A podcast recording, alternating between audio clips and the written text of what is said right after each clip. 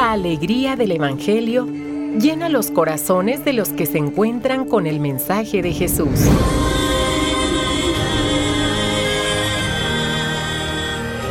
El Evangelio de hoy. El Evangelio de hoy. En voz de Monseñor Sigifredo Noriega Barceló. Escuchemos.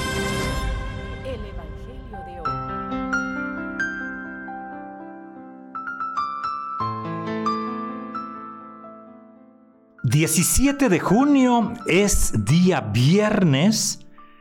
Se sugiere la misa votiva de la preciosísima sangre de nuestro Señor Jesucristo. Escuchemos del Santo Evangelio según San Mateo. En aquel tiempo Jesús dijo a sus discípulos, No acumulen ustedes tesoros en la tierra, donde la polilla y el moho los destruyen, donde los ladrones perforan las paredes y se los roban. Más bien acumulen tesoros en el cielo, donde ni la polilla ni el moho los destruyen, ni hay ladrones que perforen las paredes y se los roben. Porque donde está tu tesoro, allí también está tu corazón. Tus ojos son la luz de tu cuerpo, de manera que si tus ojos están sanos, todo tu cuerpo tendrá luz. Pero si tus ojos están enfermos, todo tu cuerpo tendrá oscuridad. Y si lo que en ti debería ser luz no es más que oscuridad, qué negra no será tu propia oscuridad. Palabra del Señor.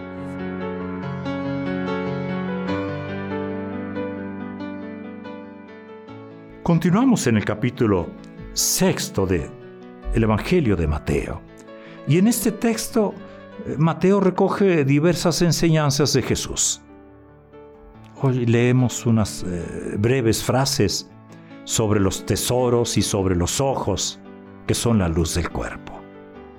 Sobre los tesoros, no, no, no, no, no acumulen ustedes tesoros en la tierra, riquezas caducas, que se acaban, se acaban, la polilla y el moho destruyen, o los ladrones fácilmente las pueden robar.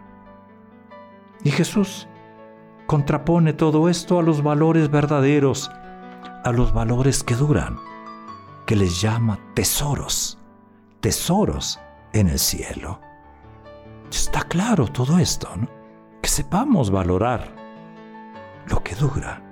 El día final, decía San Juan de la Cruz, seremos examinados del amor, no de las cosas. El día que nos muramos, solamente nos llevaremos lo que dimos. Tus ojos son la luz de tu cuerpo. Tus ojos.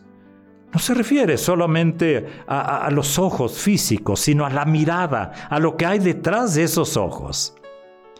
Y nuestra mirada es precisamente lo que le da color a todo. Si está enferma, porque brota de un corazón ambicioso o rencoroso, todo lo que vemos estará enfermo. Si no tenemos luz en los ojos, todo será oscuridad. ¿Qué lecciones recibimos hoy nosotros, discípulos de nuestro Señor, eh, modelo 2022? Un gran ejemplo, al menos de reflexionar en todo esto, ¿no?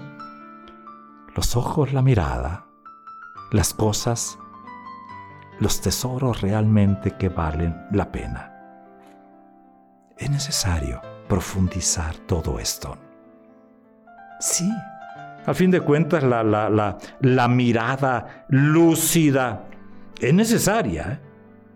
Y hoy es lo que le vamos a pedir a nuestro Señor, ¿eh? que nos dé esa mirada lúcida, que nos haga ver con claridad hasta dónde podemos y debemos buscar los bienes materiales, sin ir en contra de las palabras de Jesús que nos haga ver hasta qué punto nuestra innata codicia de poseer a veces se disfraza eh, de apariencia de necesidad, de conveniencias sociales, eh, a veces trata de apaciguar nuestra mala conciencia por medio de limosnas.